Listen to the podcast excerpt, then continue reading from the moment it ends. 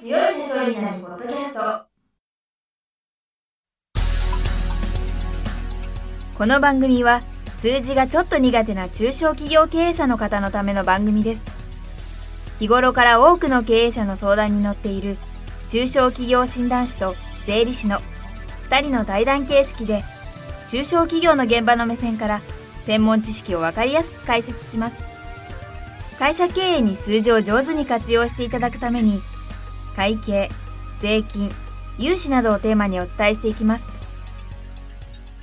こんにちは。中小企業診断士の六角です。いつも数字に強い社長になるポッドキャストをお聞きいただきありがとうございます。今回もゲストに中小企業診断士の神谷俊彦先生をお招きいたしましてデジタルトランスフォーメーションについてお伺いしていきたいと思います。神谷先生今週もよろしくお願いします。はい。よろしくお願いします。で今回はもうちょっとデジタルトランスフォーメーションの具体例についてお伺いしていきたいんですけれども例えば DX が書いたビジネスモデルの分かりやすい例とするとサブスクリプションがそうだっていうことなんですけれどもサブスクリプション最近増えてますよね。DX がもたらしたのかサブスクリプションがあるから DX という言葉が説明できるようになったのかというのはなかなかこうどっちが先かっていうのは難しい話だと思うんですけれどもでも明らかにサブスクリプションっていうのが増えてきてでそれは情報技術を使わないと絶対に実は成り立たない話で、まあ、いろんな体験とか価値をサブスクでやっていこうというような提供をしていこうという動きも今中小企業の中でも非常に活発に進んでますけれどもこれは DX で説明する必要があるというのはやっぱり顧客とそれから企業がやっぱり情報というラインで結ばれるつながりやすくなってる密なつながりを持ってるからこそ成り立つビジネスと言えるわけで、まあ、そこが技術的な発展もあったからこそこういうサブスクリプションっていうのは増えてんだよってことと DX 化が注目されてるんだよっていうことは密接につながってます。もう一つはサブスクリプションで提言してるテーマの一つにはやっぱり持つという所有というユーザーの感覚から共有するとか借りるとかまあ、シェアするっていうようなシェアリングビジネスっていうのが社会的にも非常にこう認知されるというのか広まってきます。それがそういう時代だから DX が発展したのか DX というのがあったからこそそういうビジネスが成立するようになってきたのかということもそういう順番の説明を僕としてはなかなかできにくいことはあるんですけどでも DX の時代だからこそこういう所有とそれから共有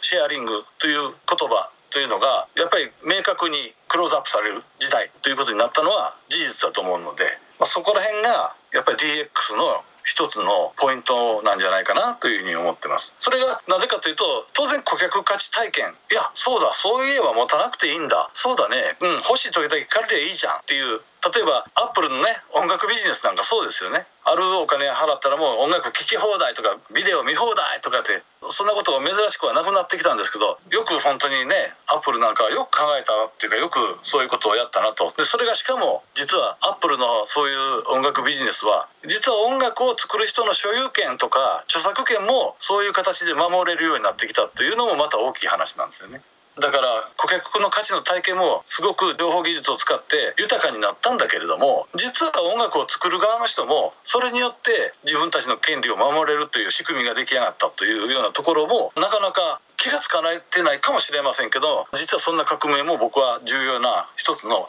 エポックで、まあ、それが今に至ってるというふうに思ってます。そうですね。トヨタ自動車もとうとう自動車メーカーって言わなくなっちゃいましたからね。すごいですね。すごいですねでもそういう流れですよね。あとウーバーイーツとかエアビービーも同じ考え方ですよね。ですよね。民泊っていう言葉だいぶ浸透しましたけど規模の小さな会社って言いますかね。サラリーマンでさえ B&B ができるんですもんね。それは情報という技術をやっぱりこれだけ使えるようにならないとなかなか成り立たないし知らないところに民間のところにね泊まるなんて普通はリスクありますし白タクとウーバーとの違いっていうのも認知されるまでは勇気がいりますけれども、まあ、結果的には浸透するに従ってやっぱり便利さの方が取られるようになってきましたよね。だからそれは今後もこういうビジネスは進むんじゃないかなというふうに思うんですけど。そうですね。なんか本当にここ20年間すごい便利な世の中になったんですけどそれは DX の顧客価値という考え方の浸透なんですよね。そうですよね。そうするとそれをね中小企業でもやってみたいっていう気持ちになりますよね。なりますよね。僕全然おかしな話じゃないと思うんですだから実際そうやって考えてる方企業さんも結構いますからね今はだって僕らもいろんなお手伝いする中で、うん、いやもうこれはもうサブスクで提供したいんだなんていうね普通にもうその辺を前提にビジネスを考えてる人も全然珍しくなくなっちゃいましたけどもいやこれってそんなに昔から浸透してた話じゃないですよねと。今自転車もサブスクになったし私この前ちょっと場所忘れちゃったんですけど東京都内の駅に行ったら傘のサブスクっていうんですかね。あそこは確か西日暮里駅だったかな。月500円ぐらいだったと思うんですけど駅にある傘を単発でも借りられるし月決めでも借りられるけど駅にね傘があったら傘普段持ち歩かなくてもいいですよね。でしかもあれ見てあ使ってもいいかなと思うでしょ？そうです、ね、そこがやっぱ大きいんですよ。普通だったら見向きもしなかったんですよ昔だったら多分。買えばいいじゃん500円で。でもね買った傘ってなくしちゃうんですよ、ね、だからその次の発展系が出たのかもしれませんけども。あれだってやっぱりなかなかそのこういうふうにして IT が身近で使えるようにならないとやっぱりこうなかなかできないビジネスですよね。そうですよね。あの自転車なんかもね結構移動って言いますかね。都内の移動は自転車使うって人増えてましたよね。しかもねなんか電気自転車でしたっけ？持ってないですか？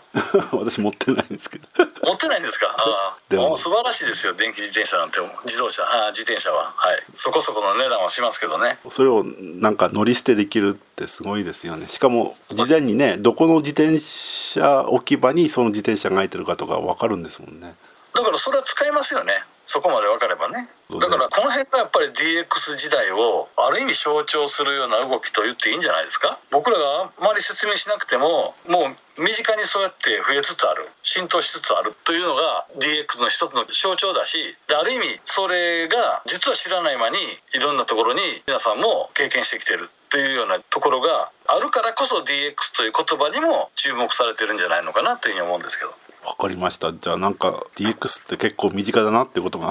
感じました。ね、はい、すごいでしょ。はい。ということでじゃあ次回この続きをですねまたお聞かせいただければと思います。神谷先生今週はありがとうございました。はいありがとうございました。今回の対談はいかがでしたでしょうか？この番組では公開質問を募集中です